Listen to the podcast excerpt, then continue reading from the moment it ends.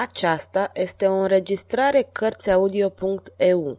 Pentru mai multe informații sau dacă dorești să te oferi voluntar, vizitează www.cărțiaudio.eu. Toate înregistrările Cărțiaudio.eu sunt din domeniul public. Michel Zevaco Regele cercetorilor Capitolul 1 Regele Aici, tribulet! Pe un ton vesel, regele François I a lansat această scurtă și disprețuitoare chemare. Ființa strâmbă, cocoșată, pocită, căreia i s-a vorbit astfel, a tresărit. Ochii săi aruncară un fulger de ură dureroasă. Apoi, chipul său răvășit se preschimbă dintr-o dată într-un rânjet. Înaintă imitând lătratul furios al unui câine – ce va să zică lătrăturile astea, bufonule?" întrebă regele cu sprâncenele încruntate. Majestatea voastră îmi face onoarea de a mi se adresa precum uneia dintre câinii săi.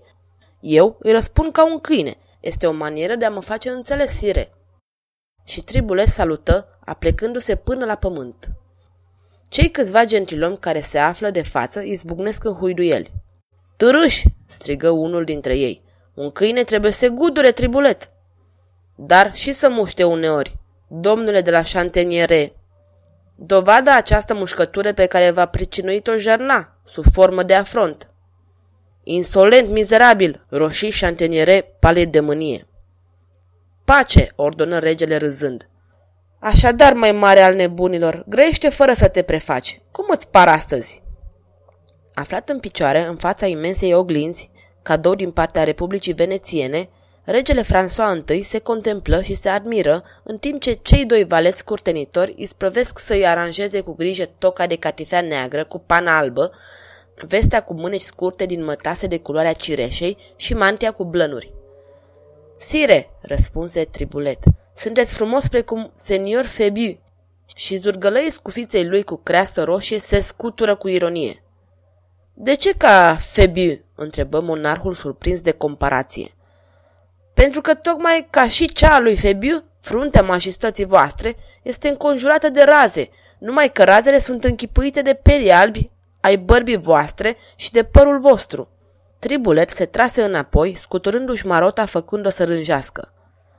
Gentilomii murmură, indignați de atâta îndrăzneală, dar regele a râs, iar ei râdeau mai tare decât regele, mai tare decât tribulet.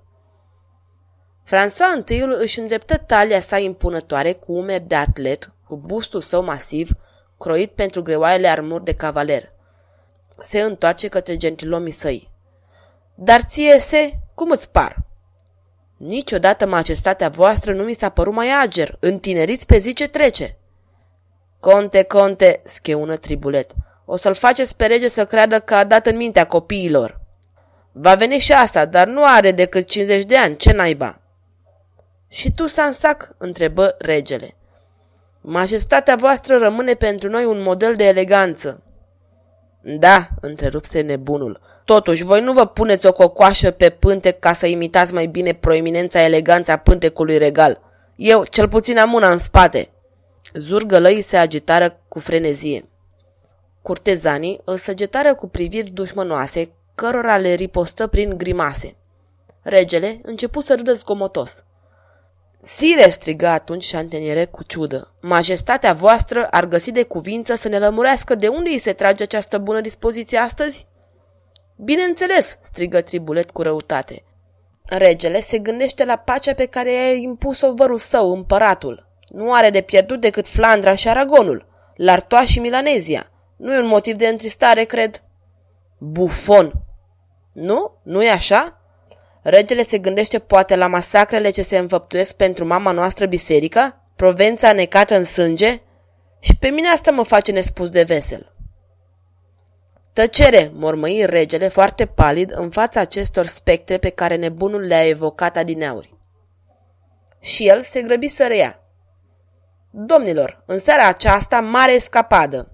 Ah, am 50 de ani. Ah, se spune că îmbătrânesc adăugă el cu ardoare, ca și cum ar vrea să-și mute gândurile în altă parte. O să vedem noi. După Marinia se spunea brav precum François. Vreau să se spună acum și totdeauna tânăr precum François, galant precum François. Să râdem, prieteni, să râdem căci viața este atât de plăcută, iar femeile sunt atât de frumoase în Franța noastră. Bravo, sire, trăiască dragostea! Majestatea voastră nu pare să aibă 30 de ani. Dumnezeule mare prieten, dragostea, ah, divina muzica acestui cuvânt. Iubesc, dacă ați ști cât de frumoasă, cât de sinceră este și ce aureolă de puritate așezată pe fruntea sa are această 17 primeveri. Asta mă înflăcărează și îmi toarnă în vine torente de foc. Puritatea care strălucește în privirea ei, toată această nevinovăție mă ispitește, mă atrage, mă scoate din minți. În fața acestei neașteptate confesiuni ce izbucnea de pe buzele lui François I, curtezanii rămaseră tăcuți plini de neliniște. Cine era această fecioară pe care o iubea regele? Cui îi erau adresate aceste emoții? Monarhul se plimba acum agitat în somptuoasa încăpere cu fast gotic, înfrumusețată de splendorile pline de grație ale stilului renascentist. Ochii săi scânteiau, obrajii îi se aprindeau. Redevenea tânăr. Din nou, oglinda cea mare îi atragea privirea. Își surâse. Nu, nu am 50 de ani. Sunt tânăr. Simt asta după bătăile puternice ale inimii mele, după iubirea ce mi-amețește mintea. Iubesc și vreau ca și ea să mă iubească. Și dacă ea nu va vrea să vă iubească? întrebă Tribulet cu un rânjet în care se întrezărea o teamă nedefinită. Mă va iubi, căci asta este voia mea. În această seară, chiar în astă seară la orele 10, voi veți fi acolo, prieteni, mă veți sprijini. Negreșit, sire, exclamă contele de se. Dar ce are să spună frumoasa doamnă Feron când va afla? Melan Feron, întrerupse regele. Încruntă sprâncenele și reluă pe neașteptate. Doamna Feron, mă plictisește, mă scoate din sărite. Nu mai am chef de ea. E ca un lanț ce mi-atârnă de picioare. O feronerie prețioasă, exclamă Tribulet. Tribulet, cuvântul acesta este fără pereche, exclamă încântat regele. Trebuie să-l încredințez lui Maro să-l potrivească în vreo baladă. Prețioasa feronerie. Fermecător. Sublim, proclamară curtezanii. Am să îl încredințez, spuse Tribulet, căci dumneavoastră veți semna balada sire. Tribulet, vei fi prezent la expediție în seara aceasta? Reluă François, care se prefăcu că nu înțelege aluzia aceasta față de plagiatele sale. Bineînțeles, prințe, aș vrea să o văd și pe asta, regele Franței făcând o prostie fără să fie contrasemnată de bufonul său. Retras, în ambrazura unei ferestre cu vitralii în plumb, Tribulet privea cum se lasă noaptea peste construcțiile pe jumătate terminate ale noului Luvru, ce își înălțau în negurile crepuscului osaturile gigantice. Și, în sinea lui, bufonul cugetă. El a spus o tânără fecioară de 16 ani. Cine poate fi această copilă? E frică. O manifestare de teamă, de durere și de îngrijorare îi împietrea obrazul răvășit. Ce îndoiel de temut ne linișteau această biată inimă? Cât despre Ferron, continuă François întâiul, cât despre Merlin Ferron, plec imediat acasă la ea și îi rezervă surpriza astfel ca niciodată să nu mai fie posibilă o refacere a legăturilor.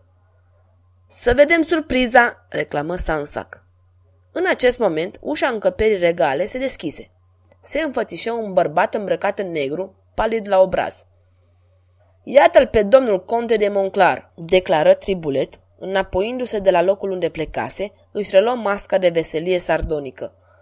Iată-l pe marele portărel al audiențelor, înalt magistrat de Paris, temutul șef al pazei noastre, maestrul auster al poliției noastre, temut de ucigași, borfași, pișcheri, bătăuși. Contele de Monclar înaintase către rege, în fața căruia rămase înclinat. Vorbește, domnule, spuse François I. Sire, mă înfățișez să vă prezint lista cererilor de audiență, pentru ca majestatea voastră să-i numească pe aceia dintre supușii săi, cărora le va încuvința onoarea de a fi primiți. Mai întâi se află domnul Etienne Delo, editor. Nu vreau să-l primesc, exclamă cu duritate monarhul. Veți supraveghea cu străjnicie acest om ce are legături ciudate cu noile secte ce mi otrăvesc regatul. Apoi, maestrul François Rebele. Ducă-se la dracu și să ia de seamă, răbdarea noastră regală are margini. Apoi, Venerabilul și veneratul Don Ignace de Loyola sosește din Provența. Chipul regelui deveni îngrijorat. Bineînțeles, scheună tribulet. În afară de veșminte femeiești, sirele nostru nu agrează nimic altceva pe lume decât veșmintele călugărilor. Acestea sunt toate cererile pentru audiență, sire, reluă contele Moncler. Dar ce mai e încă? Sire, se întâmplă ca această curte a miracolelor să devină o ciumă intolerabilă ce amenință cu otrăvirea Parisului, a idoma sectelor despre care vorbea majestatea voastră că amenință cu otrăvirea regatului. Se mai întâmplă ca întreaga stradă Saint-Denis devine de nelocuit, că în străzile Mauvais Garçon, Français Bourgeois, acest rău se întinde și invadează străzile năvătămate, că îndrăzneala haimanalelor depășește orice limită și că trebuie dat un exemplu. Doi oameni dintre aceste puși la male merită spânzurătoarea, un anume Lantene și un altul ce se numește Manfred. Ce este de făcut?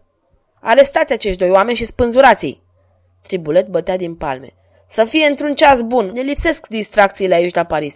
De-abia dacă au mai fost cinci spânzurați, ieri și opt astăzi. Contele de Monclar se înclinase cu un surâs de satisfacție sumbră. Apoi, omul în negru ieși într-o tăcere desăvârșită. Gentilomii regelui se îndepărtară involuntar de această sinistră siluetă ce umbla însoțită de însăși moartea. Doar tribulet exclamă. Salut pe arhanghelul spânzurătorii! Bietul Monclar, spuse regele, iată se împlinesc 20 de ani de când are mare ciudă pe acești egipteni și argoteni pe care îi acuză de a-i fi furat sau ucis poate copilul. Dar acum când afacerile de star sunt puse la punct, să ne ocupăm de ale noastre. Acasă la Feron, așteptând expedițiile din seara aceasta. Acasă la Feron, vă promit distracție, domnilor. Și François I, urmat de gentilomii săi, a ieșit din încăperea regală, fredonând o baladă.